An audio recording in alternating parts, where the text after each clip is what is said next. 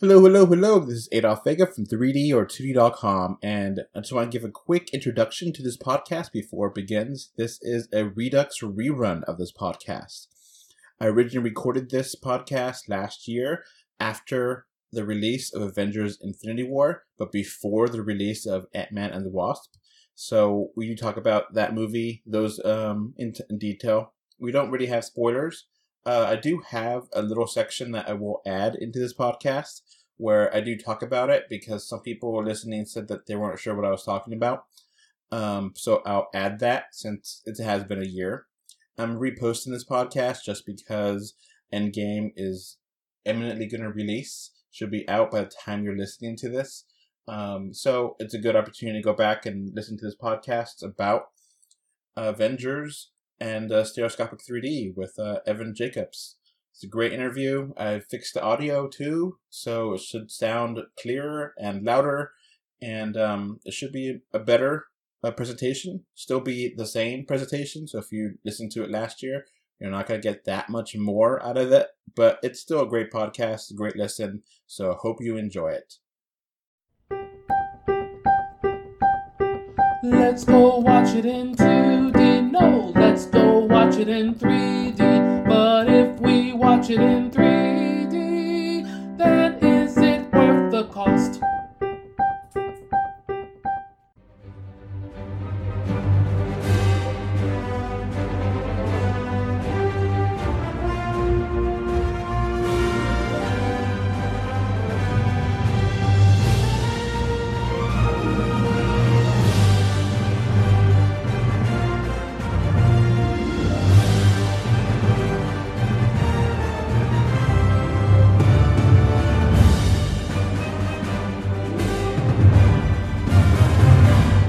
Hello, hello, hello. This is Adolf Vega with 3D or 2D.com, and today I have a very special guest.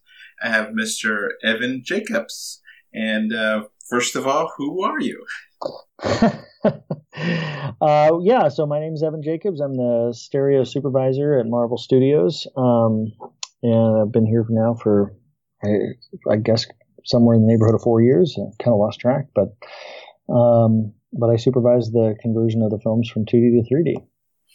Okay, great.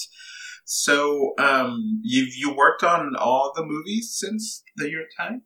Yeah. So uh, w- basically, our team um, converts all the films. Uh, we don't shoot anything natively, so um, they're all converted. And so I, I joined Marvel on um, Captain America: Winter Soldier, and I've done every movie that we've done since then. So uh, I don't know, what are we on? 10, 11 movies now? Mm-hmm. So, it's a lot.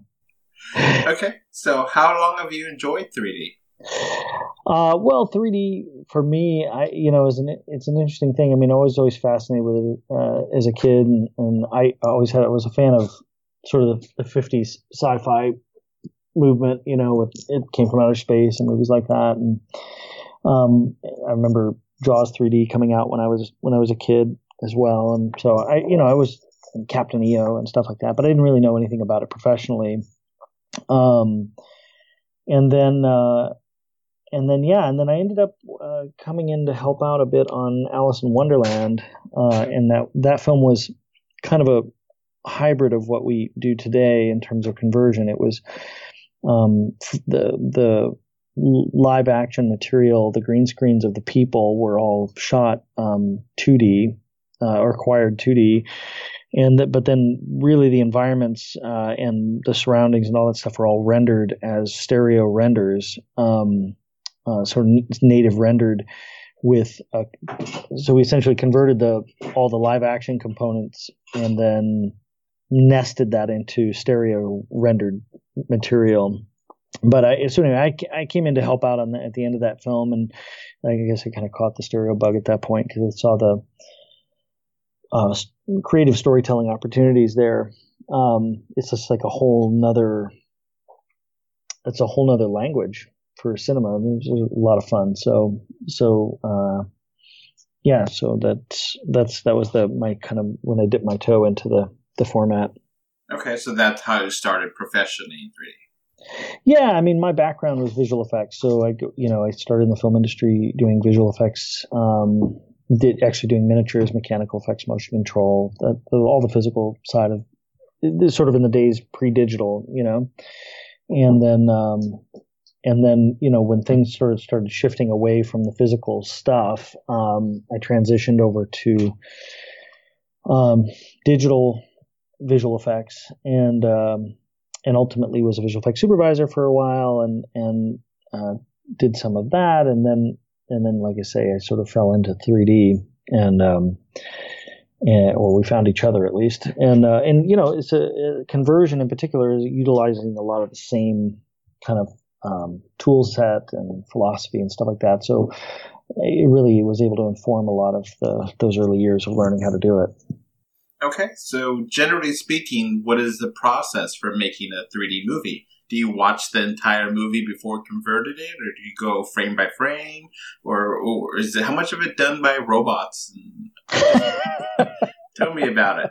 It's, it's a painfully uh, manual process, I think, but um, you know, like most visual effects, it's there's there's there's tools. Um, uh, there's tools uh, that that sort of allow you to um, make things go faster. But basically, um, uh, the process from a supervision standpoint, which is um, we start by watching the film, and uh, Marvel in particular, we're we're not using we're not working on a finished film. We're working on a film that's um, uh, you know at that stage a rough cut and um, and we we go through and sort of I do you know what you call a depth script and sort of identify places in the film that maybe would benefit from a strong 3D treatment or places where maybe 3D isn't going to enhance the film as much or you know try and find those moments and identify them early and come up with a strategy of conversion uh, of the film and then essentially you've got to break the film up into uh, a, uh, the joke is how do you eat an elephant one bite at a time, and that's basically what we do. So we break the film up into a bunch of shots, individual components, and send those shots out um, to various conversion partners to actually do the conversion. They um, break the shot down into pieces. Uh, so it starts with uh, what we call rotoscope, which is essentially an old technique of creating outlines around photograph material. So we'd outline a person, we'd outline their face, we'd outline their nose, we'd outline their ears, and you know every anything you'd want to have depth would have to be sort of turned into a region or a shape um, across the frame of that shot. And then uh, and then so it could be, I mean, it could be hundreds and hundreds of of roto shapes, right? Chasing tables and desks and people and and whatever else is in the frame and that's the step that's step one. And that process has some there's some automated tools that help you with that but basically it's a manual process and it's generally done in, in places like india and, and china and uh, places where there where, where labor is less expensive and and um, and you know we kind of go at it that way. Um, and then from there once you have it turned into um, a whole bunch of roto shapes then you turn it over to uh, what we call a depth artist, which would be somebody that takes those shapes and all those different components and pushes them into depth and says, this thing is behind this thing, this thing is further in, in front of this other thing, and sort of lays everything into space, into 3D space, so that you have a sense of where things are. But still at this stage, things don't necessarily have in what we call internal volume, which would be basically if you imagine uh, to describe it in in, uh, in, audio only is is challenging, but I'll give you an idea. So if you imagine if you had an image of a circle, that if you were to cut that circle out and pull it off of the background, it would still look like a circle. It would just look like a circle floating off of the background, right? But if you wanted it to look like a sphere or a ball, you'd have to actually puff it up right? And and the and the closer you get to that thing being round and being actually like an actual ball shaped, um, that's what that's a characteristic of 3D we call roundness. And uh, what that would essentially do is the amount that you the amount of internal volume you give to objects it kind of defines the 3D effect that you're going to create. And so if you have somebody's face, you can cut out their edge and and then they look kind of like they've been um, you know, cut out and stuck on a piece of cardboard. But if you take the time to pull their cheekbones out and to pull their nose, the tip of their nose out, and to pull, um, you know, to separate all those individual components that make someone look like a human being, you create more a more round, pleas, pleasing shape out of somebody's face. Just as an example, so that's the depth stage, and so essentially break the break the now we've got a shot that's been separated into depth. We've c- kind of created in our internal volumes. And then the the challenge there is that because we photographed with one camera not two as we've been pulling all these things away from their backgrounds we've revealed holes um, what we call occlusion areas that have, have, now been revealed that previously you couldn't see um, in the other eye. So imagine if you uh, use your left eye as your main camera, then the right eye camera is going to see around things in a way that, that would create, there would be gaps in the background. And that could be as simple as your arm going across your body. It could be the entire person going across the background. So all that's got to get recreated somehow. And so depending on what the content is, um, there are different creative ways of doing it, but that's essentially the process we call paint which would be um, on a, a, simplistic level, it's painting in the occluded areas, we're filling in all the gaps and creating a finished shot. And that's kind of how it works. Now, once we've done all of that, we might do we might iterate on any part of this process. So, you know, the artist might send us a depth pass and we send it back and say, yes, that's cool, but move this forward, move this backward. Same with the paint. We might say that's good, but there's a weird edge on this um, on his shoulder, and uh, the background has a weird warping effect that we don't like. So you know, and so there's multiple steps to this. How long does it take?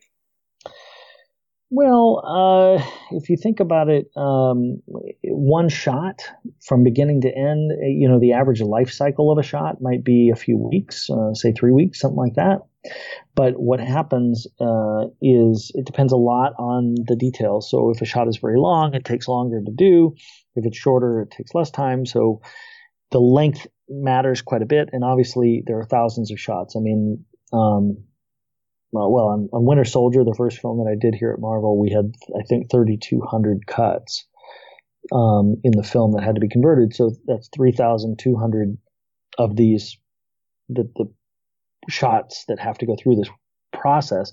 And those are just the ones that are in the finished film. But because we're working on a, on a film that's not finished in terms of editorial, um, we're, we're, converting more than that, right? We're converting extra frames that we don't need. We're converting extra shots that get that fall out of the cut. We're the, the, the process is uh, it's a staggering amount of data. and so in terms of the timeline, you know, yeah, it's it's not like you could say okay, give me the whole movie and in three weeks I'll have the whole thing done. It, it doesn't work like that. But but a shot probably is around that long. Okay. What kind of software do you use? I mean, I don't want industry secrets or anything. I'm just curious for anyone out there that wants to get their hands wet. What kind of software, you know? Yeah. Well, there's there's a couple of core um, tools that people use um, for for the rotoscope tool that that's that's really industry standard is called Silhouette and it's uh, and it's um, got a lot of custom tools to isolate um, isolate things in a frame and, and even things that are moving. Um, so Silhouette is a big tool that you use sort of in the early part of the process, and then and then quite a bit of the work is done in a piece of software called Nuke, which is um, uh, which is a by the Foundry, and Nuke is a compositing tool. So that's a that's a, these are both of these pieces of software are common visual effects tools as well. So people that are that's one of the ways that people end up in stereo is they start out wanting to get a career in visual effects and they um, you know don't it's a it can be an entry point for people that are looking for a visual effects career is that they learn these tools and they get to use them in this capacity and then later on they start doing more and more kind of traditional compositing like visual effects compositing and and they you know move into ultimately 2D or continue and uh, do 3D stereo uh, stereo compositing or whatever. But it's the same tools, so um, the, that's kind of the common tool set. And then there are proprietary tools. There are tools that that each company we use develops to make things go smoother for their particular pipeline. So there are specialty things in there, sort of mixed in here and there.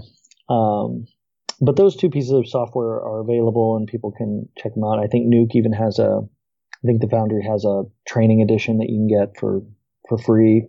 So you can kind of play around with it and get a feel for how it works. So. Okay.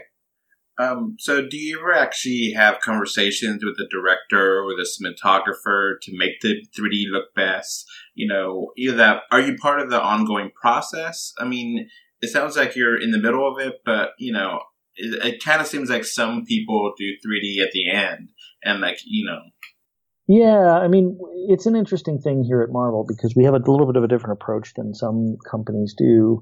Um, we, because we're here and we work on all the films and we and there's no mystery about um, the fact that we're going to be involved. Um, it, it, it, we put in a unique situation because we have the opportunity to get involved in shows very early. So there's obviously um, there's a budgetary com- component to having a supervision team on a show very early when you're not really going to do a lot of heavy conversion work until kind of late in the film because you want to wait until the movie's almost done before you start. Otherwise, you're going to be converting lots of material that you don't need. So you wouldn't typically start, say, during the shooting of the film. And so in, in a, in, at a lot of studios or in a lot of situations, they don't really have a way of bringing a stereographer on board early because they would just be sitting around. But because we're, our movies kind of overlap movie to movie, I mean, we released, I think, four movies in just over 12 months or whatever. Um, we're able to be involved very early, have meetings with the filmmakers before they start shooting. Be, you know, um, we do set visits to the set. We send out lots of different stuff. We, we're working with them all the way through because we're here doing other films. So there's an economy of scale that comes from that, if you get what I mean. And so we're able to be involved very early. So, I mean, it depends a little on a filmmaker's interest in being involved. Um, some filmmakers, um, I, you know, James Gunn comes to mind as somebody who's particularly passionate about 3D. He really enjoys it, um, enjoys the process, cares what it looks like, and um, and designs for it. Honestly, designs with it, the visual effects with it, and with 3D in mind, and things like that. And so when you do that, um, he creates uh, an environment where we can succeed um, with with his film. So he's super involved, coming to reviews once we're into the conversion phase. He's giving notes. He's uh, he's involved kind of at every level. Um, some of the filmmakers are, uh, you know, less knowledgeable about 3D, and so it, it, every film's kind of got a different um, uh, dynamic, if you will um, just in case anyone listeners are, are not sure, James Gunn did uh, both Guardians of the Galaxy movies, correct? Yeah, that's right. Okay. Um, so, how much does it cost, generally speaking, to make a movie 3D? Well, you know, that's a tough question to answer, uh, sort of along the lines of um, how long is a ball of string, right? But uh, it's, but I will say, um, I mean, the price, the way the pricing works is kind of by the minute. So the length of your movie sort of determines to some extent how much it's going to cost to convert. And there are different price levels depending on how, um, what your expectations are in terms of quality. It's like anything else, right? So, um, it's not that no matter, you know, if you spend X number of dollars, you're going to get a better product, but there is an element of that. So there are people out there um, there are filmmakers out there that, um, or let's say studios, let's not say filmmakers that that maybe see 3D as a as something that's really popular in China, for instance, and so they might say, oh, we're going to convert the film just for China because China really loves 3D, so we're going to do that. We're not going to release it anywhere else, and because the filmmakers don't maybe see the movie in China and don't care or don't know or whatever, maybe they can get away spending less money and less time and energy on the, that conversion we don't have that viewpoint at Marvel. Um, every single territory matters to us, and so um, in terms of quality and and the expectation is that everybody's going to get the same movie. So we um, we approach things differently than than than certainly some of the smaller independent companies do. um, and that has a price tag. But um, but on the other hand, we've created a lot of efficiencies over the years, so we're able to do things um, a little more efficiently than some people are as well. So I don't mean to dodge your question, but it's really a tough one to answer because eh, eh, you know everybody's going to go out and have a different experience about how much it's going to cost. But the, the, the length of the movie makes a big difference. If you're converting a 90 minute movie, it's going to cost a lot less than an hour at 20. You know, or I'm sorry, a two hour movie. So you know, Avengers: Infinity War that just came out, I think is the longest uh, Marvel movie that obviously cost more uh, yeah, it's also very complicated, right? So that that film had um, interesting complexities beyond just straight conversion because um, one of the things that we wanted to do with that film and trying to take the always trying to raise the bar in terms of the quality is um, so we have you know imagine a traditional conversion shot where you you really just have in the most basic level it would be a non-visual effect shot it would be just a, a regular photograph shot of people talking or something, right? And you'd take that shot and you wouldn't have anything to, else but that, and you would convert that into 3D. Well, that's sort of the simplest level of how you do this. But once you have visual effects involved, inevitably you you're like, well, somebody took the time already to get a bunch of layers so we have a clean background already. We don't have to recreate the background. We can just get that clean background that's from the visual effect shot. And, and all the CG characters come with alpha channels or edges already predefined. We can get those.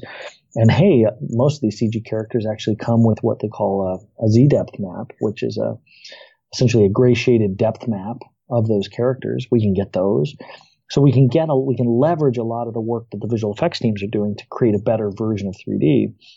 But of course, that has an additional expense because we've got to now get we've got to go collect all of those assets as well um, on a shot by shot basis. And so that adds to the complexity and the cost, but it also increases the quality tremendously. So um, that's something that that that we do that some people do less of. Um, and a, a, movie like Infinity War had, I mean, it was almost all visual effects. I mean, I think there's whatever 20 or some odd, 20 to 30 non-visual effect shots in the whole film. So, so there's a lot of opportunities to get these assets, and then add to that this this added layer, which is that there's there are sequences in the movie that are all CG, where there's no live action component to the shot, and in eh, you know all CG characters, big CG environments, and in those situations, when we can and when it makes sense, we try to actually render those as native stereo renders. So now you're talking about going to the visual effects company and saying, "Hey, can you just render another eye for us, and um, and give us the back a stereo shot instead?" Which sounds simple enough. It's just hitting a button or whatever, but there's complexity to it, and that has an additional expense as well. So it, there's a spectrum of this in terms of how you approach it. But for us, the quality is kind of the key, um, and trying to create a really um, um, amazing event experience for people when they go to see it. And we take it, we, that's the way we approach it. So, like, for example, Groot and uh, Rocket are CG only characters. They're a little bit easier to put into the 3D because they're already 3D compared to, you know, Captain America. No, exactly, and and and think about. I mean, there's some fascinating things though that, that like with Groot and uh, well, sorry, with Rocket for instance. So Rocket has uh, is a is a lot of fur. So if he was if you were just going to do a straight conversion with no elements of him, you've got to go in and you've got to hand isolate every bit of that fur off of the background, right? Um, it's going to take a long time, and inevitably you're going to make mistakes, and it's going to look pretty chunky. But if we get an alpha channel for him, or you know his basically his matte, his edges, we're going to get a nice clean edge for all his all of his hair, and he's going to look a lot cleaner. But think about this: he has some whiskers on the front of his nose, and in a close up, those whiskers need to be separated from the rest of his whiskers or the rest of his hair. So, but the visual effects team wouldn't typically re- separate them. There wouldn't be any reason to for, for, from a visual effects standpoint, they wouldn't need it. So we've still got to, we, so because we're involved early, we're able to go to the visual effects companies before they're, you know, while they're still working on the, on the setup and say, Hey, listen, by the way, when you're rendering Rocket, can you please give me these whiskers separate specifically for stereo so that we get clean nose whiskers separate from cheek whiskers? Yeah. And it looks awesome. um, so is that one of the biggest considerations um, you know, sometimes there's issues with uh, darkly lit scenes and, you know, blackness of space and some ghosting double images. How do you compensate for that? Is this a limitation? Well, it's it's, it's challenging um, from an exhibition standpoint, right? It's a 3D, um, if you think about it, basically the technology is um, uh, you know, there, there, there, there's new stuff coming, and there's brighter projectors. We, but the base, of the mass market 3D experience today in, in an exhibition environment in a theater around the globe is pretty, um, pretty rough, right? Because the projectors, um, the, you take a base digital projector and you, um, and you take it for a projector that was okay for 2D and you suddenly pump 3D through it and inevitably the bulb isn't bright enough and the, the screen you know to get the polarized glasses to work is silver so it's sort of shiny and kind of creates a hot spot. So the center of the frame is bright but the edges are falling off to dark. And even in a relatively well maintained theater it can be um, not the best looking experience um, and and a lot of theaters are not terribly well maintained. When we go out and we because we do this, we go out and check theaters and stuff, and it's pretty shocking what some people you know experience. Or I mean, I had the experience myself. I went and saw Ready Player One in 3D, and I was like, oh my god, what what happened to this movie? Like, what did they do? And it's the the project the the theater itself, you know. So it's frustrating for us, and so what we try to do is present. Uh, we we do a special grade, specific a special um, color correction pass specifically for 3D and specifically for a low brightness environment like that to try and compensate and do our best to control um, those to, to control those the kind of problems you're talking about. Dark scenes get lifted and brightened um, ahead of time so that when they get presented, they're hopefully going to hold up and you're going to have a good experience. It's a tricky thing though because you're making, you know, I mean, Avengers went out to 6,000 screens or something like that, and, and you can't predict what they're all going to look like. You just can't, you know. Um, now, meanwhile, the good news is that what's happening rapidly is people are starting to deploy these new laser projectors and other and, and some other exciting new technologies like these monitor walls that are um, that are creating much brighter 3D, right? And so we actually do a separate grade, separate color correction pass specifically for these high brightness theaters to create to preserve the creative intent of the movie. So we don't take that low brightness master that we've developed and play it super bright and have it all washed out and gross. We we have a separate master specifically for that. And I always encourage anybody that's passionate about 3D or, or wants to see 3D in the best kind of as a creatively it was intended to be seen is try and find a laser projection system somewhere in you know whether that's an IMAX laser or whether you know there's there's some other exhibitors around that are that are moving this direction. Um, or at a minimum, try and find a bright theater, a theater that actually takes the time to project their image as well. Because if you find if you have a good experience, you're probably going to get it again, and um, and the, it's the, the difference is stunning. I mean, it, the difference in the experience is stunning. So, and I, I feel like we're in the, you know, the exhibitors are going through an ex, uh, sort of a phase of upgrades, and we're going to start seeing the project, the price point of these laser projectors is coming down, and people are starting to see the economy of it and stuff. So, I'm, I'm really hopeful that we're going to start seeing 3D presented as it really is intended by the creatives, and that's the probably the single biggest complaint that I hear is that it's too dark, and so you know, it's driving me, it drives all of us crazy that that the exhibitors don't take more care. But it's you know, look, it's a business, and and they've got you know the bulbs are not cheap, and I, I mean, I, look, I get it, but uh, we're we're you know we're hopeful that, that people are going to keep improving this, and and you're going to start seeing things uh, much better as we go. Yeah, last year I watched um, the last Transformers movie in laser IMAX 3D, and it looked fantastic. Yeah. it, it, you know, the movie itself is not anywhere as good as Marvel movies. It's just even at that. But the 3D was fantastic, and that theater is like the biggest IMAX theater in the state of Texas. So it's really nice, and you know, I'll definitely want to go back there and maybe for the third time I see Avengers: Infinity War, to you know we see it there because you know I've saw it twice already and I love it, and um, you know that laser IMAX 3D experience is fantastic and like. So you saw you saw Infinity War in 3D though, right? I saw Infinity the first time I saw it in IMAX 3D. The second time I watched it in 2D, and I actually did miss the 3D when I watched it in 2D but you know i appreciate the film more in a different way because i was able to you know see the difference and part of what we're trying to do is really create you know it's not this is the thing about 3d and the, the, the, that's interesting to me is it's a different way to experience it. And so even filmmakers because they're not in our 3d reviews every day i mean it's difficult because they have so many things to do um, as we're finishing one of these films that the 3d process is you know, we're showing them stuff when we can. The same with the Russos, we showed them as much as we could, but it, you know, they're, they, you know, they got press tours and we're coming in really late. So we're, we're at the right at the end of the schedule. So we're, we're showing them as much as we can, but you know, they don't see all of it. And then they come and when they finally do see it all put together, they, they inevitably are like, Oh my God, I had no idea that was even there. Like, you know, there's, there's just like little nuanced stuff that you see in 3D that you didn't expect. But that doesn't mean that I'm suggesting that there's no reason to see the 2D version because they're both valid.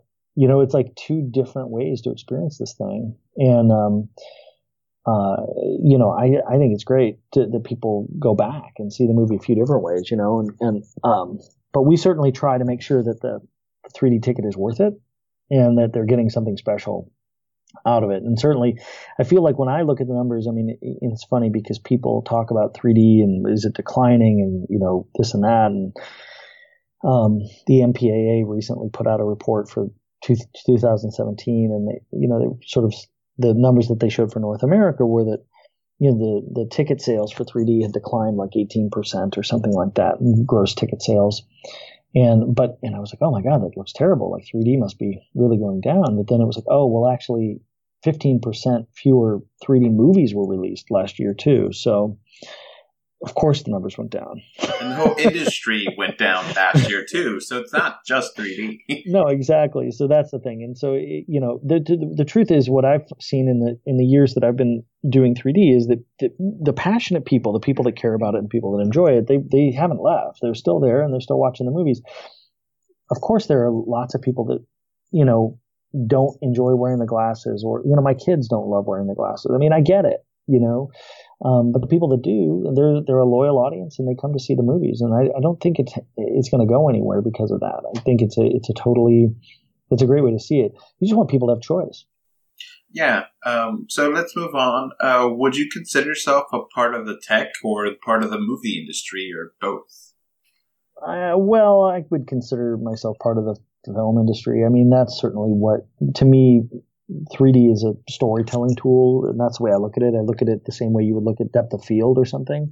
It's it, there's an opportunity to direct the viewer's eye and to create, uh, you know, and to uh, give people to help tell the story, right? So whenever we approach a shot, we're sort of looking at the shot and saying, okay, 3D for us is um, can be really cool, but if it distracts from the story, then we don't want to do it. Just be, we're not going to go just for cool you know, we're going to go for what enhances the story. So, um, so I, I, I, mean, it's a techno, it's a I, visual effects in general is this way, and that it, it, you know it's a marriage of art and technology, and and that's what's kind of fun about it is that it's a it's it's um, you gotta get to do both, but I wouldn't. It's it's definitely more of an artist driven thing than a technology driven thing, if you get what I mean. Yeah. Do you think 3D is appropriate for all movies or just specific movies? Well, I, I'll tell you, I one of the things that's fascinating to me. It's a tough question to answer because I think it, you know, certainly certain kinds of filmmaking are uh, less pleasant to watch in 3D. You know, you think about like really shaky cameras and things like that are kind of like not as pleasant an experience to experience to watch.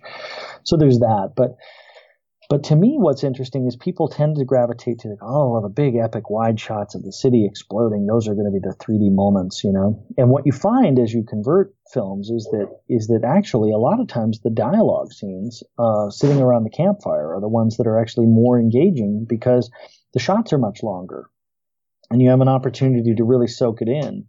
So uh, I, I, you know, I don't think. I mean, I thought Hugo was cool. I mean, I thought, you know, I mean, I don't, I don't think a drama is is, is something that can't be 3D. There is a there is a cost associated with it, and and certainly certain kinds of films probably aren't eventized enough to make sense in a 3D in 3D in the way that the business deals with 3D, if you get what I mean. But um, but I think certainly if the filmmaker is into 3D, I don't see any reason. I mean, you know, whatever. Gravity was amazing. I mean, there there there are fun 3D movies that aren't superhero movies, if you will. Do you feel comfortable allowing your kids to watch 3D? I know kids and 3D are kind of one of those things that parents worry about. My kids really get a kick out of it. My kids are are um, uh, six and eight years old, and they uh, they get a kick out of it. But they but they don't love wearing the glasses, and, and so you know it sort of depends a little bit on on the film. But I I, I don't feel like there's I, I don't have any kind of physiological concerns or damage concerns on that level. I, that doesn't I, that isn't something I, I would I would think parents should be concerned about. I think in terms of whether the kids are going to enjoy it or not, or whether they're going to fidget and take the glasses off. I mean, that part kind of I think I'd rather they watch a 2D movie than a 3D movie with the glasses off. yeah. Um. So, do you remember your first 3D movie? I, I remember seeing. I saw. I mean, it goes back a ways, but I remember seeing like a revival of House of Wax, which I thought was really cool, and that was like. And these are some of these older films that were fun to to go back to and and see. You know, the the, the tech, tech the technology was pretty rough, and so it's it's a tough experience now as a professional to look at them. But it's um, but it's it's I don't know. There's something kitschy and fun about it. Um, and you know, yeah, that was me. Like some of those earlier movies, and like I said, Jaws 3D and some of those things. But yeah, my first 3D, which you may get mad at me, but it is what it is. Um, uh, I went to see it in IMAX and it was the first showing of Superman Returns. Oh. And they actually had segments where you put on your glasses and they'll put on a little icon in the bottom of the screen and say, Hey, put on your 3D glasses now. In five seconds, you'll have 3D. And then the next scene was in 3D and then it'll take, it'll be 2D again right away. And it was fun. And it was just kind of weird to, you know, that you know, I can't imagine that happening anymore. But you know, no, I mean? that was a. I'm telling you, there was a crazy time in the industry where people were just trying to figure 3D out and just trying to figure out what to do with it, and um, and so they tried a lot of different things. And I remember, I had um, I had supervised the 3D conversion of um uh, the Conan remake, the Conan the Barbarian remake, that nobody saw, but it was um, but we and and the producer came to me at the beginning of that and said like, okay, so how many minutes do you think we need to convert? And I was like, well, we should do all the minutes. Yeah. what are you talking about? like maybe some of the minutes will be shallower, but we should do all the minutes, you know. And uh, but that was the thought was like at the time was like, oh well, we'll just do certain scenes or certain reels, and we won't do the whole movie. And and I just was like, man, that is crazy. But um, but people were trying out different stuff, and in, because you pay by the minute, there was a there was a sense of like, well, this is this is where we're going to do it. I think over time, you know, this sort of settled out and made more sense to people that like, oh, this is how this should be. But but, but, but still, it's interesting as an art form because people are still trying to figure out exactly. I mean, you know, with Ready Player One, it was interesting to watch that movie and see, you know, they they really approached those all the live the sequences that were shot on film, the the the the stuff in the real world, if you will, um, was all very shallow. And then you'd go into the virtual environment, it was all much deeper. And, and you know, the, the, the, those kinds of creative choices are still being made to try and like find ways to use this in an interesting way. Yeah, I actually noted that in my review that it's very weird because like you know, it really is very limited 3D in the you know, live action shots, but the you know animated shots are fine, and it just it's really weird to jump back and forth so many times in the movie. And you know, I ended well, up liking it. Especially in the middle of scenes, right? You yeah. had that happening. Yeah, yeah. I mean, it's it. We that's what I'm saying though. Is it, it you know the interesting thing about 3D, I tell people this all the time, is it's a very subjective thing, and so um, different people experience it differently, and people have completely they're totally professional stereographers. There's a small group of us that we all know each other, and and they have different. The, each of these guys has a different point of view of, of even how 3D should look. There's not one way. You know, it's like you can make a black and white film, you can make a color film, you can make a film that's that's color but has just limited but desaturated. I mean, it's the same. You can, you know, you can do this a music with a, a movie with a lot of music, a movie with no music. I mean, 3D is the same way, and you can make choices about like some people like a lot of volume, internal volume in their characters, and some people like characters to look. They prefer the the experience of them being a little bit more what we would call cardy. It just depends on what people want to do, and and because the art form is you know is really just a canvas to paint whatever you want. Um, you know that that's what the the Ready Player One guys decided to do. That you know, I, I don't know that I would make the same choice, but that, that it's a totally valid choice, and it, it makes us, it, you know, philosophically, it totally makes sense. Yeah. You know, yeah, I was thinking about that too when I was reviewing it. I was like, this is obviously a choice. It's not like they, you know, they did this on purpose to kind of highlight maybe for them to make the Oasis more interesting visually, but it's weird as an audience to see that. It's an interesting choice, but I don't necessarily it's hard to you know i appreciate it but i didn't think it was great you know well it's the same thing with them shooting on film right they shot the all those scenes were shot on film and then and then, the oasis is all digital uh, acquisition right so it's a, or rendered but you, you you sort of have that same thing happening of like making a choice to say like we're going to degrade this imagery so you really feel the difference kind of this wizard of oz style thing i you know eh, I don't know. It's a fascinating. It, it's fascinating to see what what different artists do with this format because there's lots of different ways to skin the cat. So, excluding Avatar and excluding your Marvel movies, what is your favorite 3D movie? Well, I I think that the two that come to mind, one was Gravity, which I thought was just awesome. I mean, that I seeing Gravity in a big theater in 3D is just like mind blowingly amazing because the shots are so long and this and it's just so freaking cool. Um, and I remember I was telling my I went to see it um, without my wife, and then I later showed my wife the movie in 2D because we couldn't get to a 3D showing, and she was like, "Yeah, it's okay. What's the big deal?" I was like, "No, this is a movie that actually it, my little light bulb was no this is a movie you have to see in 3d like you have to see it this way. It's not a movie otherwise. It's like you know what i mean? Like that is the movie. It's incredible. Yeah and, i actually have the opposite of um my wife, I took my wife there, and she was like, "Man, the 3D was great, and I love the movie. It was so exciting, but I don't want to see it again because I'm so intense, yeah. you know." Yeah. And it's like the 3D made it more intense, and it was something I won't forget, you know. No, it's incredible. And then the other one that a lot of people didn't see was, um, what was awesome was the walk, which is, oh, yes. that one's really fun. And, yeah. Uh, for all the reasons you can imagine. You're up on top of a building looking down. I mean, it was just a blast, and they did a great job with it, and it just looked really, really fun. It was yeah. a, that was a movie I remember sitting in the seat going, God, I'm glad I'm seeing this in 3D. This is really great. Yeah, same thing. My wife and I were watching it. and We're like gripping the armrests because it was just like so intense. When you know that was some of the best depth based 3D ever, and yeah. it yeah. was just you know I really got the sense of height there, and I love that movie too, and I love the 3D in that movie too. So. Well, know. and what we're talking about with both of those films is films that really um, just don't they don't translate to 2D. Like they, they that's not the same movie.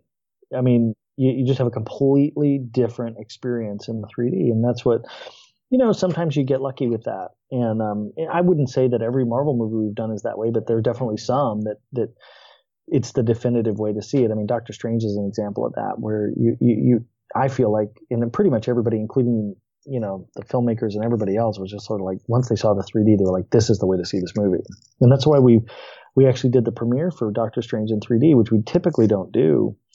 Um, because we have so many people uh, in the seats, and you know it's it's just a it's a crazy scene. But those premieres, but um, but we premiered that in 3D because it was just such a it just needed to be 3D. That movie, it was incredible. Oh, yeah.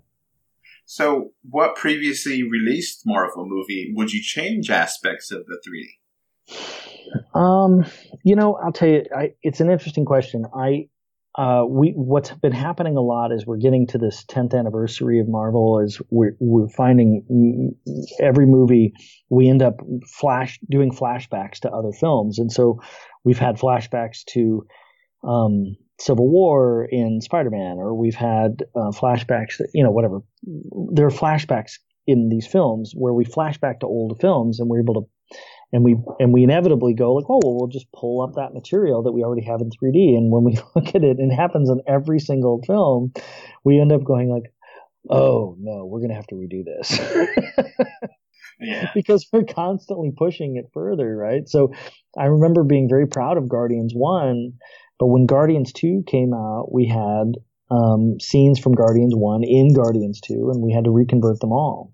We we started from scratch on all of those shots because because every one of them just we'd taken it so much further that they seemed completely out of place. Yeah, and you know, part of the I guess being an artist is that your art is never complete. It is good enough, and you no, move on. you, it's abandoned, right? Yeah. Yeah, that's you don't finish it, you abandon it, and that's that's well for us. We kind of run out the clock, so inevitably we we run out of time. We never like walk away going like, "Wow, that one's perfect." You know, it's not that but but you try to do your best and and but you know there's always an as we go we we you, if you were to put the movies up um, certainly since I started here and um, you would see a steady progression of things getting deeper and deeper and deeper in terms of overall pixel depth.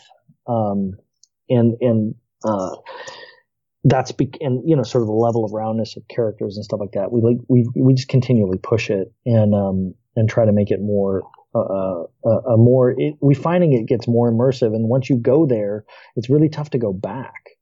So um you know the movies are probably i mean in terms of like overall depth budgets they're probably twice as deep as they were three years ago.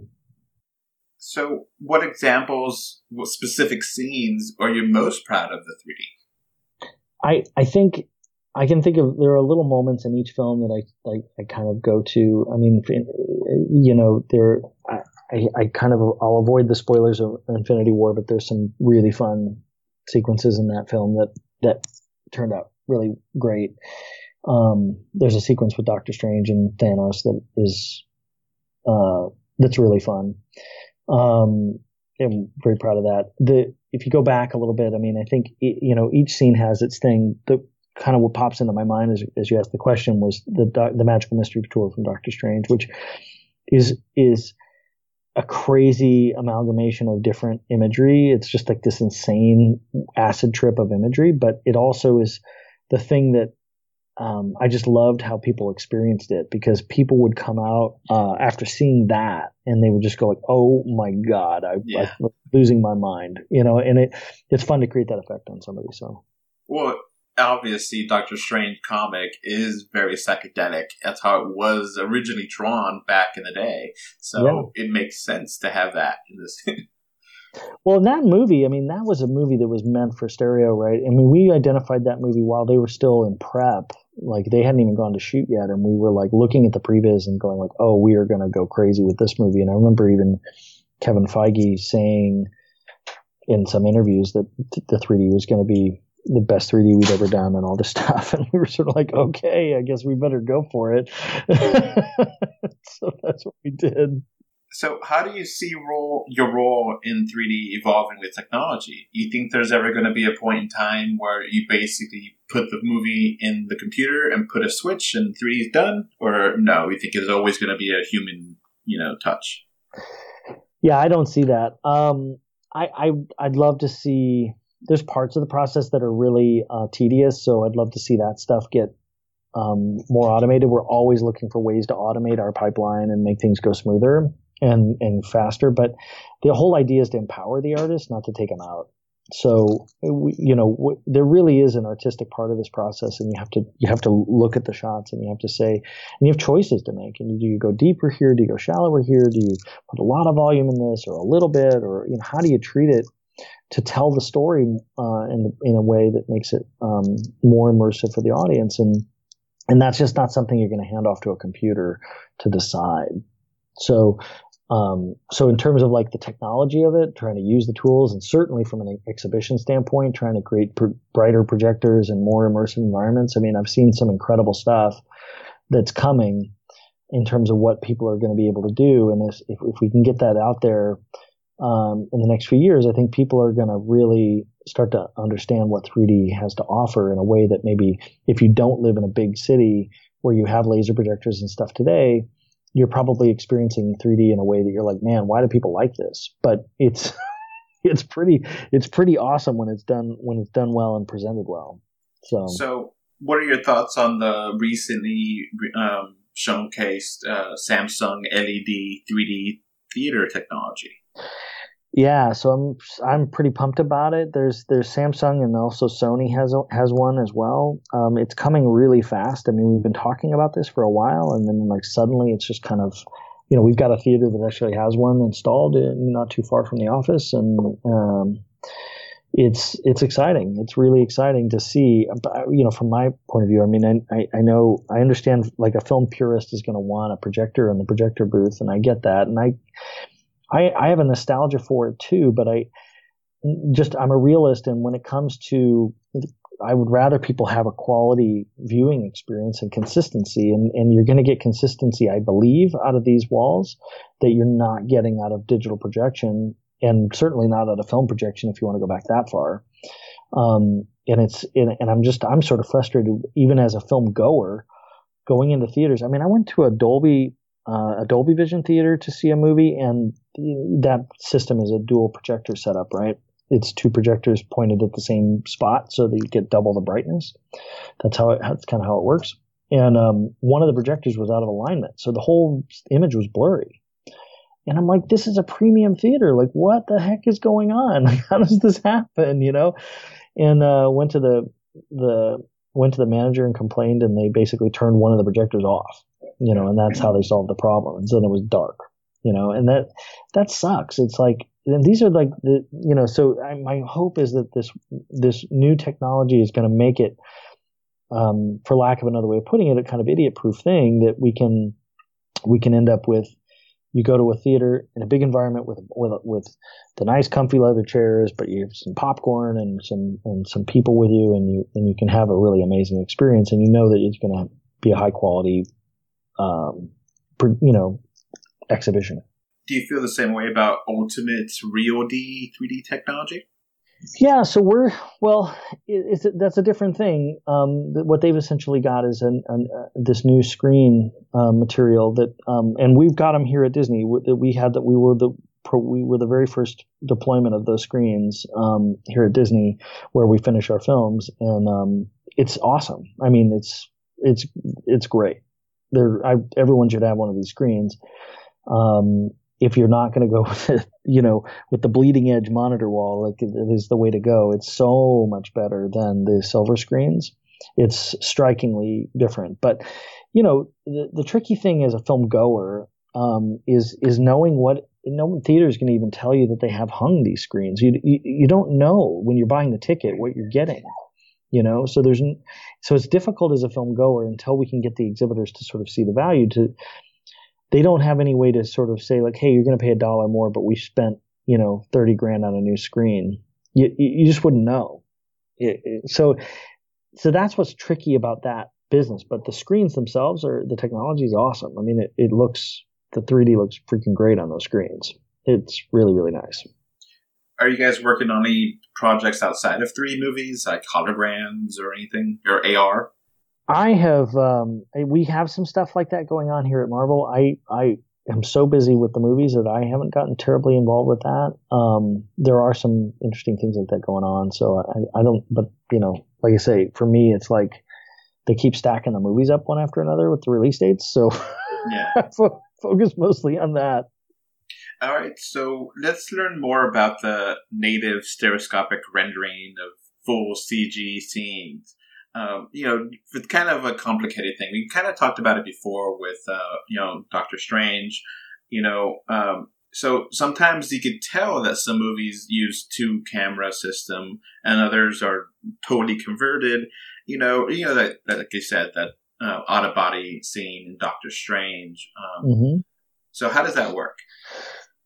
Well, so if you think about, uh, you know, 3D fundamentally is a magic trick, right? It's it's not the same as seeing something with your eyes, but because of the way that it works, it's an illusion. But what you can do is you can do this path. You have this path available to you to can do conversion, but where you where we can, we sort of try and especially certain times it's really appropriate to use um, some sort of native solution. So some filmmakers might actually natively capture, meaning they'd have two cameras um, shooting through a prism so that they actually capturing the the right and left eye at the same time, you don't have to do any conversion. You have to do different things and like clean up and stuff, but you don't have to do that. Um, but you can do the same thing virtually, right? So if you're in a, uh, an all CG scene, you can put two virtual cameras in there and actually render the right eye and the left eye, and you don't have to convert it. And if it's an all CG scene, you can you have a uh, an opportunity to get an ultra clean um, version of a 3D shot um, that maybe you might struggle with to create as a converted shot, right? So instead of going through all the processes I described for conversion, you could just basically render that other eye. The reality is it's a little more complicated than that because uh, inevitably people put in, you know, an artist might put a smoke layer that's not a stereo um, rendered smoke layer. It might be a 2D smoke layer. And so then you've got a flat cardy smoke layer in the middle of your 3D scene when you render it. So you've got a, you have to have to sort of have an end to end 3D uh, approach for this really to work. But prevent for, you know, visual effects companies and visual effects uh, artists that, that, that, that have set up their scene appropriately for it, it can work well. The, the, the thing is when you render in 3D, you get different artifacts than you get in 2D, and so it can be it can be amazing if it's something like, especially like if it's something that would be difficult to convert. Like I think about like something like the mirror dimension in Doctor Strange um, is a challenging thing to convert because it's just the the only thing that's defining the mirror surfaces is reflections, and then the reflection, you know, it's not a very easy thing to convert. But if you could render it you essentially would get all that stuff for free, and you can have something that looks really extraordinary. Um, it can work really well, but on other times it, it's there's a lot of overhead and expense involved in setting something like that up, and and if it's like if it's a close up of a of us, even if it's a close up of a CG character, a lot of times you can go like, yeah, I don't know, I'm not really getting. I can show you converted shots, you wouldn't be able to tell the difference. so you try to pick your battles and find those moments where it would really pay off. If there's a lot of atmospheric stuff, a lot of dust, a lot of debris, a lot of explosions, you know, things like this. Those are things that conversion doesn't do as well. So you find those moments and you do stuff with them. And and then we also do hybrid versions of this where we in, identify specific bits of a, a, frame. Let's say we have a shot that has a green screen element of people that's going to have to be converted because we had, didn't photograph it that way. Um, but there's some CG element in the scene that can be rendered in stereo, we'll render just that thing and then we'll compo- put it into our stereo shot. So we, we, we sort of, the, the approaches to this run the spectrum depending on what we have available to us. Okay. Um, so, you know, 3D is very popular in foreign markets. You mentioned China before. Now, now, obviously, they would watch it in subtitles, and I actually have a friend um, who lives in Malaysia, and he said that sometimes the subtitles really are popping out and it's distracting, and yeah. you know he has to worry about government censorship. Um, you know, are these things considered when you're making the movie?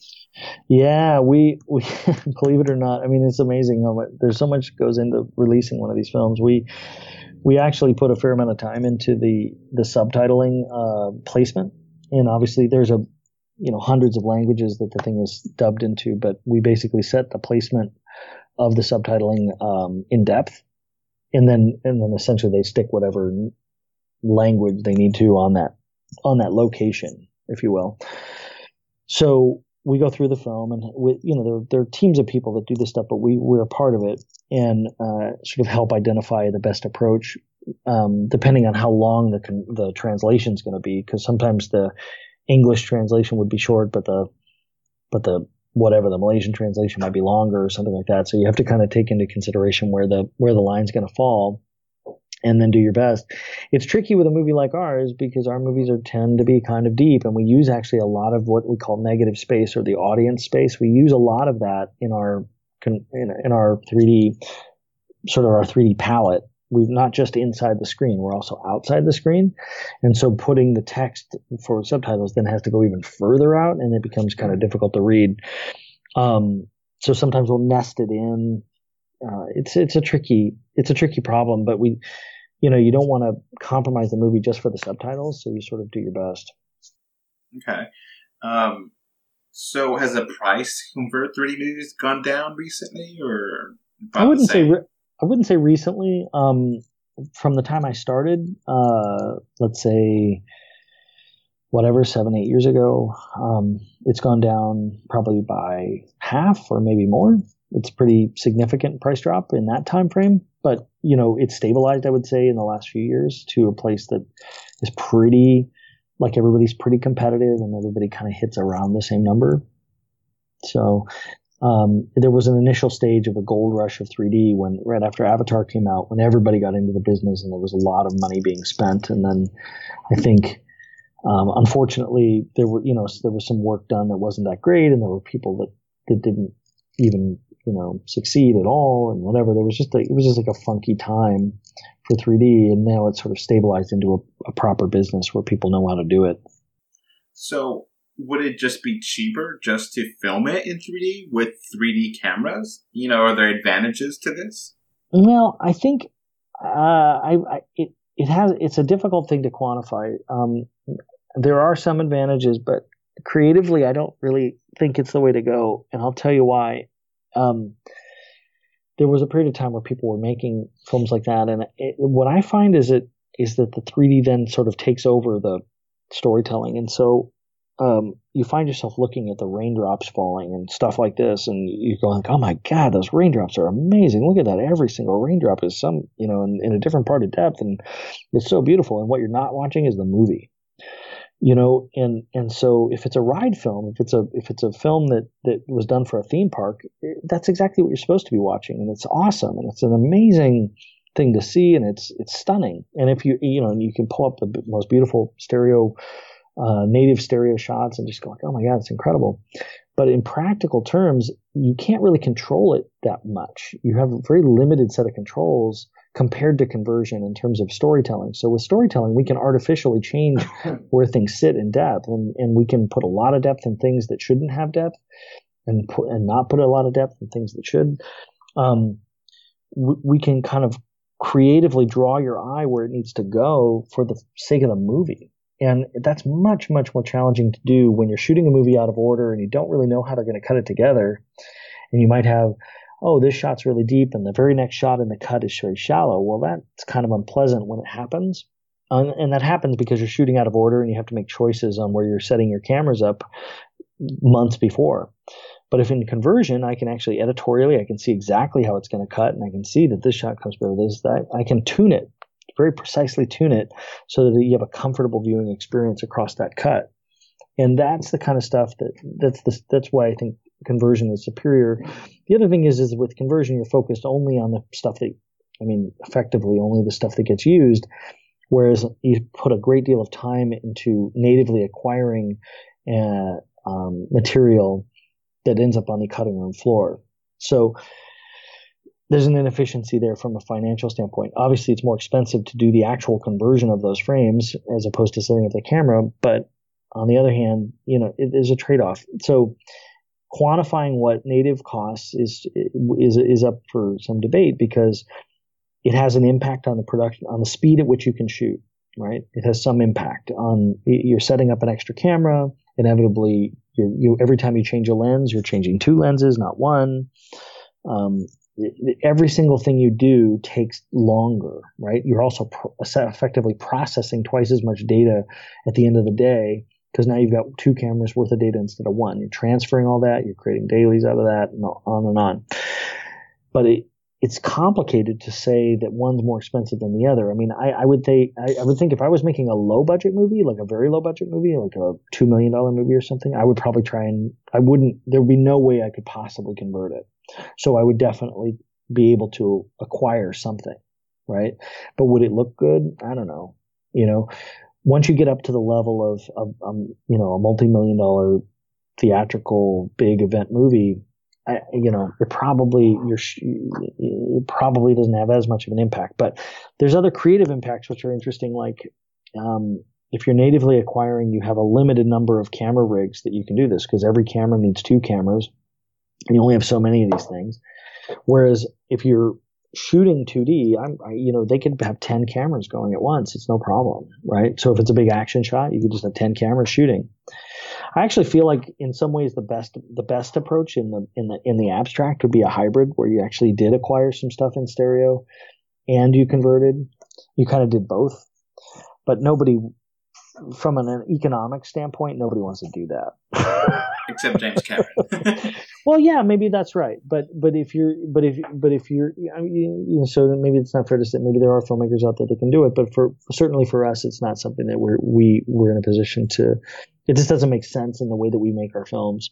Um, you would put a lot of time into something that probably wouldn't get used. It's just the way that it goes. Um, a lot of our stuff is virtual environments and things like that, at least on most films. So you think about Infinity War, where a lot of the stuff is green screens. So you're kind of back to Alice in Wonderland territory, you know. Do you think converted 3D can look as good as native 3D? I think it absolutely can. Uh, I could show you shots, and you would not be able to tell the difference. I, I, there's no question in my mind about that. Even experts can't tell. Now, are there shots that it would be difficult to convert that, that would be easier to shoot native? Of course. You know, if you're shooting a, a, a shot in a hayfield with blades of grass everywhere, those are difficult to convert. you know what I mean? So, I mean, there, there inevitably there are shots. Um, there are shots that are that you're like, oh man, I wouldn't wouldn't mind shooting this. You know, um, but if it, but depending on what it, what the content is, I mean, you you cannot tell and and and, and the average viewer really can't tell. But do you understand the, you know, some people make the argument that it's never going to be as good and, you know, it cheapens the artistic value to convert it and, you know, it's not real 3D. And, but you know, do you understand it's, that? It's, I, I, I, I don't, I, I feel like it's, it's a, it's an antiquated viewpoint. And this is just, obviously I'm coming at it from a particular perspective, but from my perspective, you, you it, it, it's sort of like comparing oil paints to acrylics, right? It's like, and you look at the final painting and you say like, oh, well, that guy didn't use oil painting, so it doesn't count. And it's like, really? Does it, you know what I mean? Yeah. Does it really matter that much? So, like, like, how does the image look though? You know? So if you're, like I say, in a perfect world, and in, in, and this is in, in a world of absolutes where where money was no object and all those other things, I I can certainly imagine um, that I even would love to shoot some stuff native and incorporate it into the rest of the thing. That's why we render some stuff native. That's why we do that because we want to essentially do that, employ the misdirection of multiple different techniques. We want that.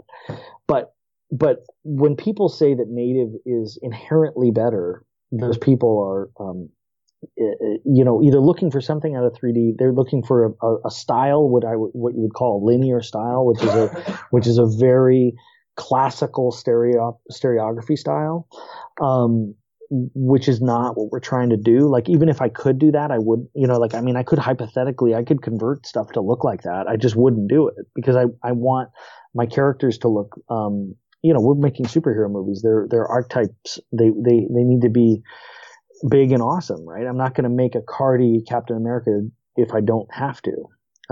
You know, whereas if you actually photographed it native, you would end up with kind of cardy stuff a lot of times because would be on longer lenses and all that stuff. Um, the movie itself, I mean, when you when you capture native, you, you end up with a different kind of movie because essentially the filmmakers are making a 3D movie from the get go. That's a good thing, but it isn't so great when your movie is going to be seen on an iPhone later. We have to make a movie that lives in both worlds. So you end up with kind of compromises being made all over the place. Um, that's just how it works. But you know, the I'm just trying to play devil's advocate. You know, you do feel that you know some studios have poorly converted 3D movies in the past and maybe gave 3D a bad name, or you know, people don't want to see 3D movies because you know, I went to go see, you know, Clash of the Titans in 3D and it was terrible. You know what I mean? Everybody brings up Clash of the Titans. Those poor guys They did that movie in like eight weeks from nothing. It's but you know what I mean, though.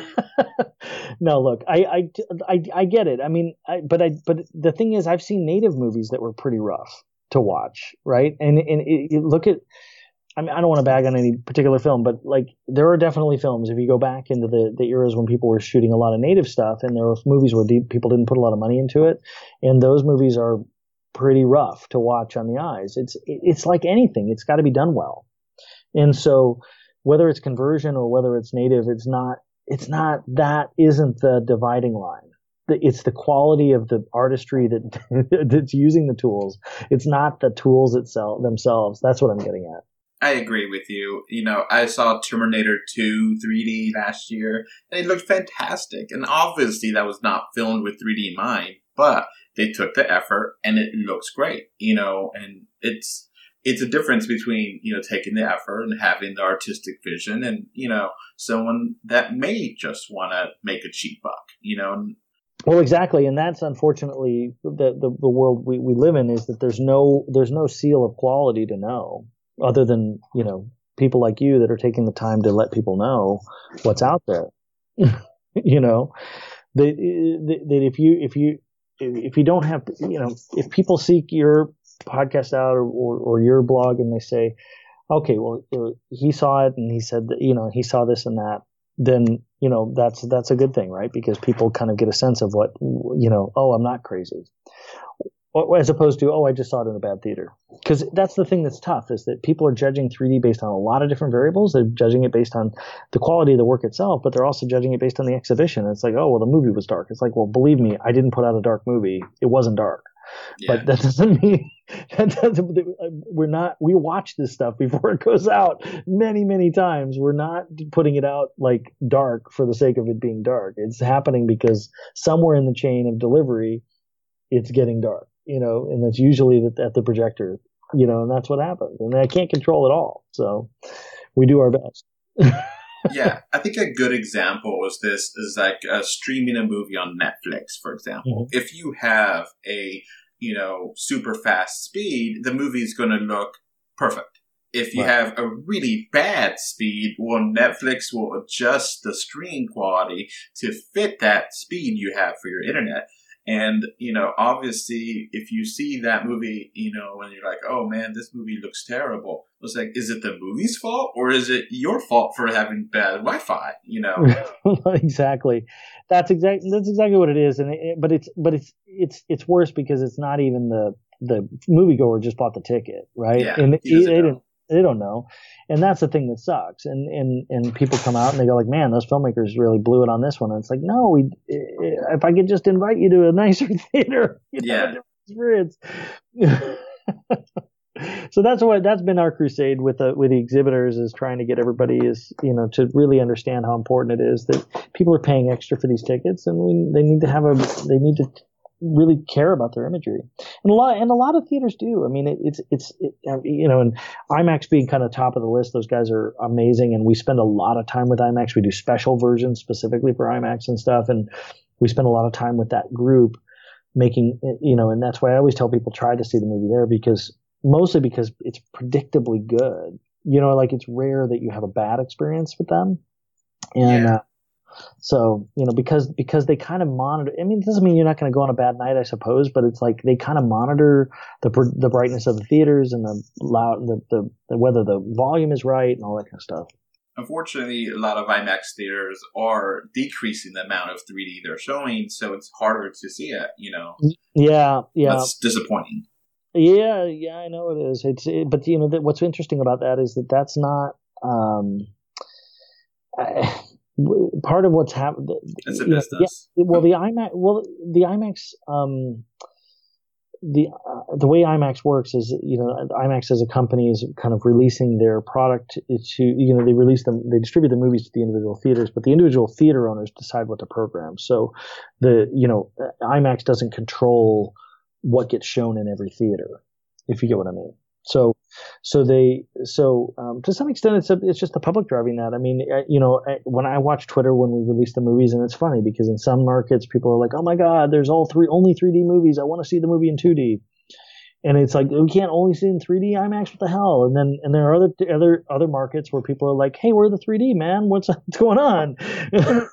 so it just depends on what that theater owner decided to do. And so um, you know, and but I think if if people keep buying the tickets, it'll it'll come back around. And I think you know, like I say, all these all these different exhibitors are coming up with ways to make the experience better.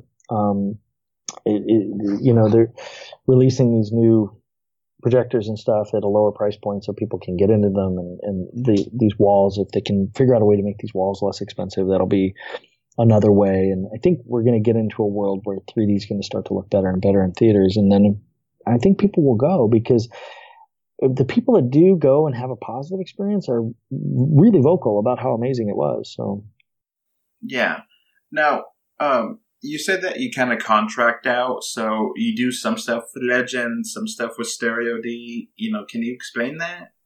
Yeah, well, so there's there's a there's a handful of you know, like I said, sort of when at the beginning of the 3D kind of boom uh, it, after Avatar, really, um, there was a lot of companies trying to get into this line of work, and and you know, over time they've kind of like we've kind of distilled down to really whatever it is, four or five kind of world class companies that are that are doing the, all the work you see in 3D. Really, you're running through one of these four or five companies, and our films are uh, at Marvel are typically um, pretty big in scope, and um, and we, we we're inevitably because we never stop making the movie better um, until they rip it out of our hands.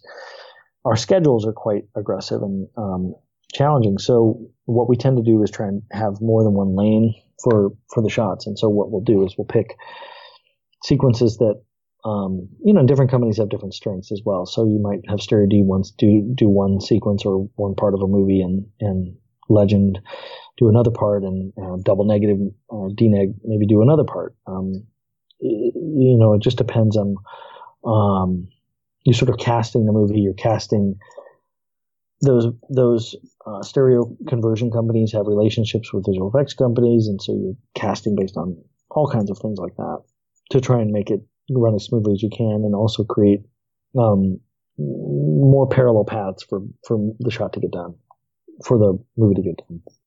So, how do you do like particle effects, like snow and rain and transparencies? You know, those things can look really great in 3D or not look great. Well, like you know, in Infinity War, where there's a sequence with snow. Um, I don't know if you remember seeing it. Um, uh, uh, and it's um, and Digital Domain was the visual effects company on that sequence, and they were nice enough to. We approached them and said, like, listen, the snow is is really prominent in the scene, and we really see it well, and we could convert it, but can you would you be able to render it for us? And so they rendered all that snow as stereo native renders. Now everything else in the frame is converted, but the, the snow is all rendered as two separate left and right eye renders, and it it's just amazing. I think it looks so cool, and um, much better than just straight converted snow would look.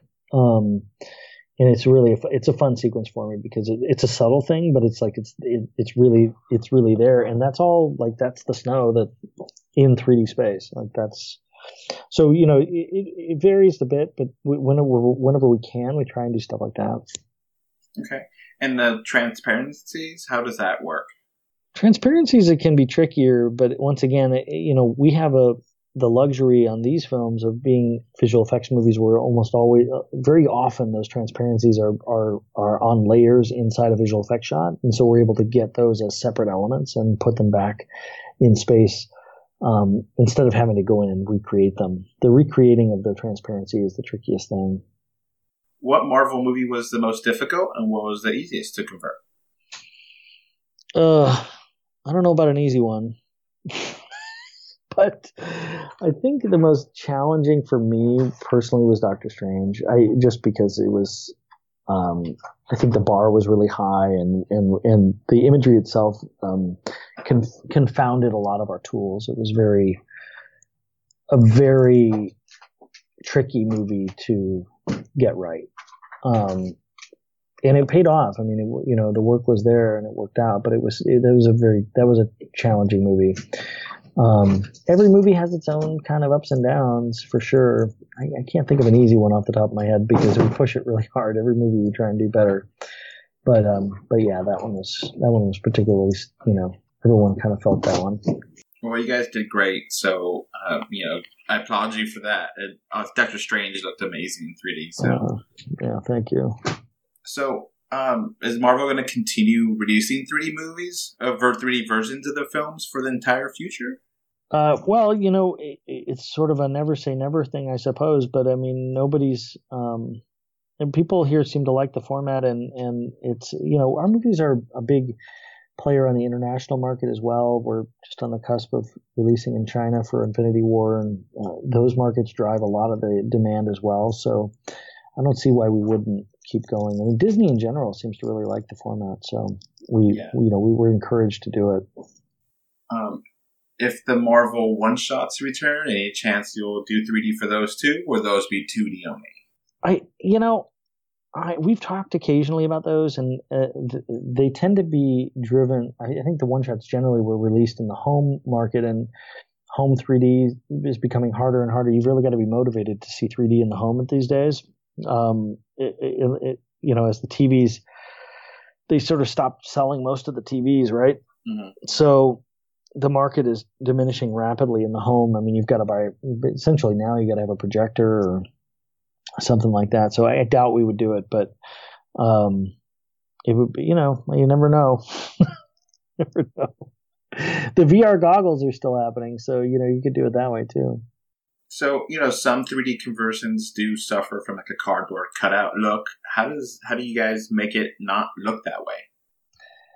Well, I, I you know, it's a that's an aesthetic thing more than anything. So we we we put a lot of time into making sure we have our characters have a lot of internal volume and also the environments around them do. Because i think it, it I, I kind of want you to it's it's funny how it goes but it's like you want the viewer to experience the shot the way they imagine it should be. Not the way that it actually would be if you you know what i mean but the way they imagine it would be if you know what i mean it's those are not always the same thing and so, because we, will do that, we'll say like, oh well, this is rendered in 3D. Like, oh, it looks wrong. You know, his nose looks too long or whatever. And so, you, you you kind of want, but you want the characters' faces to not be distorted. You want, and my feeling is generally more internal volume is better for that purpose. So, um, that's the way we do it. Some people actually kind of creatively prefer that cardy look, and so they they don't even. It's not that they couldn't do it another way; they just don't you know, it definitely takes longer to do it the way we do it. So cost could be a factor too. But, um, cause there's more, you know, you spend more time regioning out the person's face and stuff like that. And there's more paint, things like that. But, um, so there's probably a, other considerations there. But for us, it's, we do it, you know, because we like it that way. Now, I have noticed since Doctor Strange, I feel like the 3D Marvel movies has really stepped up the quality. Is there a specific reason for this, or it just me noticing it more? I just feel like that it's like before Doctor Strange, I liked the 3D, it was nice, but after, it's like so much better, especially last three or four movies. I think that I think that as time's gone on, we've we've had more and more confidence from the filmmakers here to kind of let us um, go a little crazier. We've definitely been creeping deeper in terms of our overall presentation and sort of the the philosophy that that I've had is really like if people are buying the ticket, let's give them give them their money's worth, you know. And so that's what we've been trying to do. Um, and yeah, and yeah, Doctor Strange was a turning point in that respect because we we kind of were we were given you know, kind of carte blanche to say, let's go, is, you know, let's make an experience out of this. And then when it, when it was well received, I think we, we were really put in a, in the driver's seat to say like, well, we can even do more with this. And so it's funny because now the movies we're putting out are even deeper than Strange was, but, um, but you know, that was a turning point for sure, creatively. Now, let's get to Infinity War. Obviously, we do not want to spoil this for anyone that has not seen it. Now, um, I do want to talk about the segment of the movie toward the end. Not, it's going to be really hard to not spoil, but there is definitely a decision that was made regarding the 3D usage for this movie. And as a moviegoer, I think everyone in the theater was shocked by how the 3D was done and by the story. So this decision was obviously deliberate. How did you get to? How did this decision get made? Um, you know what I'm talking about? Uh, well, I mean, are you, you're t- you're talking about the the the sort of the very end of the film? Yes. Yeah. Well, I mean, what we what we wanted to do, I mean, we really focused on that part of the movie because because the film at that stage was kind of getting into some really deep territory emotionally, and we said like this is where we really want to go. Um, we want to focus on this spot. We really want to make people. Uh, we wanted to make the most of that moment, if you will, and and so. Um, when we were sort of designing the film in terms of the depth budget, of course, throughout the film, that was a bit that was a beat where we said, no, we need to really deliver the goods at this at this stage to um, kind of make people aware of it. Yeah. At first, I was confused. Then my wife whispered to me, hey, this is actually done a choice. And I was like, oh, you're right. Oh my God. And other people that saw in 3D hadn't had a similar experience were like, oh my God, that's a brilliant choice. And uh, I never forget this. This is one of the top moments I was like, oh wow. I will not forget how, how watching Infinity War in 3D, the choice that you guys did. And I really applaud you for that. And I, I said that in my review and I was like, damn, this is just a smart decision and, you know, really makes you think and, you know, you guys, bravo, bravo. oh, thank you. Thank you very much. So tell the team, you know, I definitely, we definitely noticed it in the theater. We definitely were like, whoa, that's amazing. So it's kind of hard to talk about without spoiling it, but you know what I'm saying. If you've seen it in 3D, you know what I'm saying. And hopefully people don't get, hopefully most people get it like I got it and my wife got it and not people yeah. get confused. Yeah. Yeah, yeah, yeah. So some people have been curious about this. Um, when you saw Avengers Infinity War, after the snap, the 3D turned off. The world was 2D only. And um, Evan uh, Jacobs confirms basically what my wife and I thought that it was an intentional effect that the 3D was turned off because half the universe is now gone. And it was to help the emotional impact of the movie. So if you did not see it in 3D, you did not know that the 3D shut off immediately after the snap. And um, it was pretty jarring, you know. Like I said in the interview, we thought something was wrong with the projector. You know, we paid IMAX 3D and something broke and a big scene in the movie. And it wasn't. It was intentional. So the 3D turned off because of the events of the story. And that is a scene I will never forget. And uh, just in case you never knew what we're talking about in this scene, I think it's okay to talk about the snap since the snap is part of popular culture and the new movie is now out or will be out by the time you're listening to this. So I think it's okay to spoil that there's a snap at the end of Infinity War. um, so back to the interview. So are you guys done with the a 3D aspect of Ant Man and the Wasp? Or no, no, no. We've got we're we're still uh, right in the middle of it. So there's lots of uh, we've got lots to do on that film still. It's gonna that one's gonna be a fun one. There's the Ant Man movies. The f- first Ant Man movie, we we spent a lot of time playing with scale.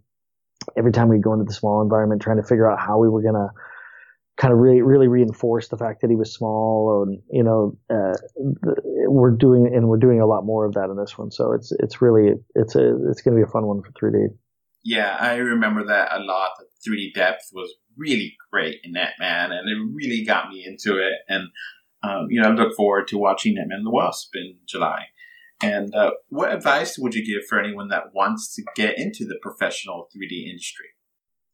I think it's um, I think there's a you know there's certainly opportunities there um, for people that are that are interested in that line of work. It's it, to me, um, like I said, it's it's kind of the, the foundational skill set is is really visual effects. So and and to some extent photography and th- sort of understanding, um, understanding how how photographing things changes the way that they look and stuff like that is is really helpful. Sort of understanding how lenses work and all that.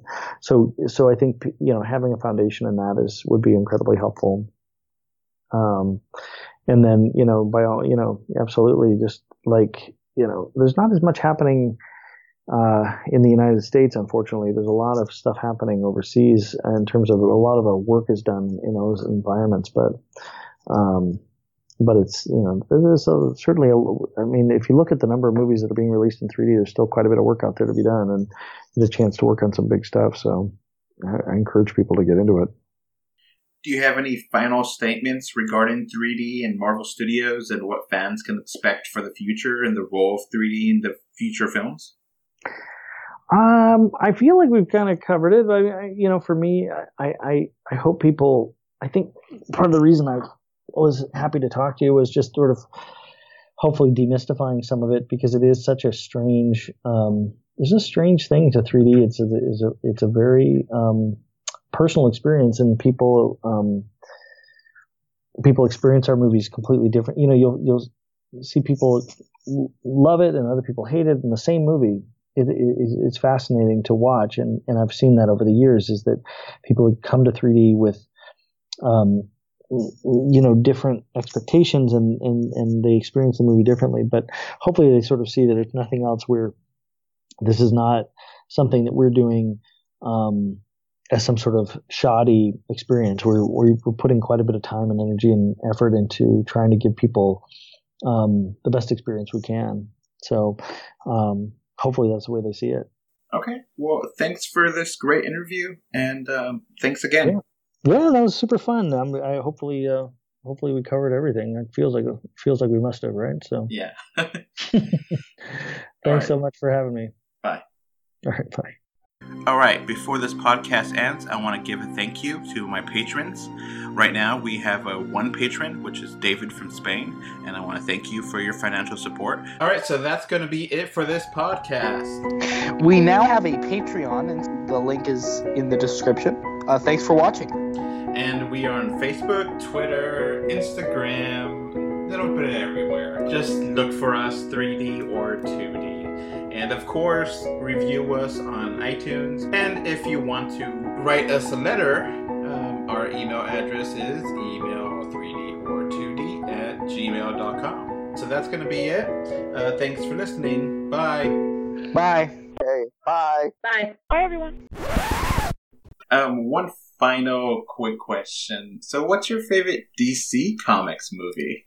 you know, I thought Wonder Woman was great. I I think we all. I mean, you know, I, I wouldn't say you know maybe the movie's not perfect or whatever, but I I really enjoyed it. I thought it was a lot of fun. We're all fans, you know what I mean? So it's like we all just want you know. If you go back a bit, I mean, certainly the Batman movies were great, but I mean, they, Nolan doesn't like 3D so much, so yeah.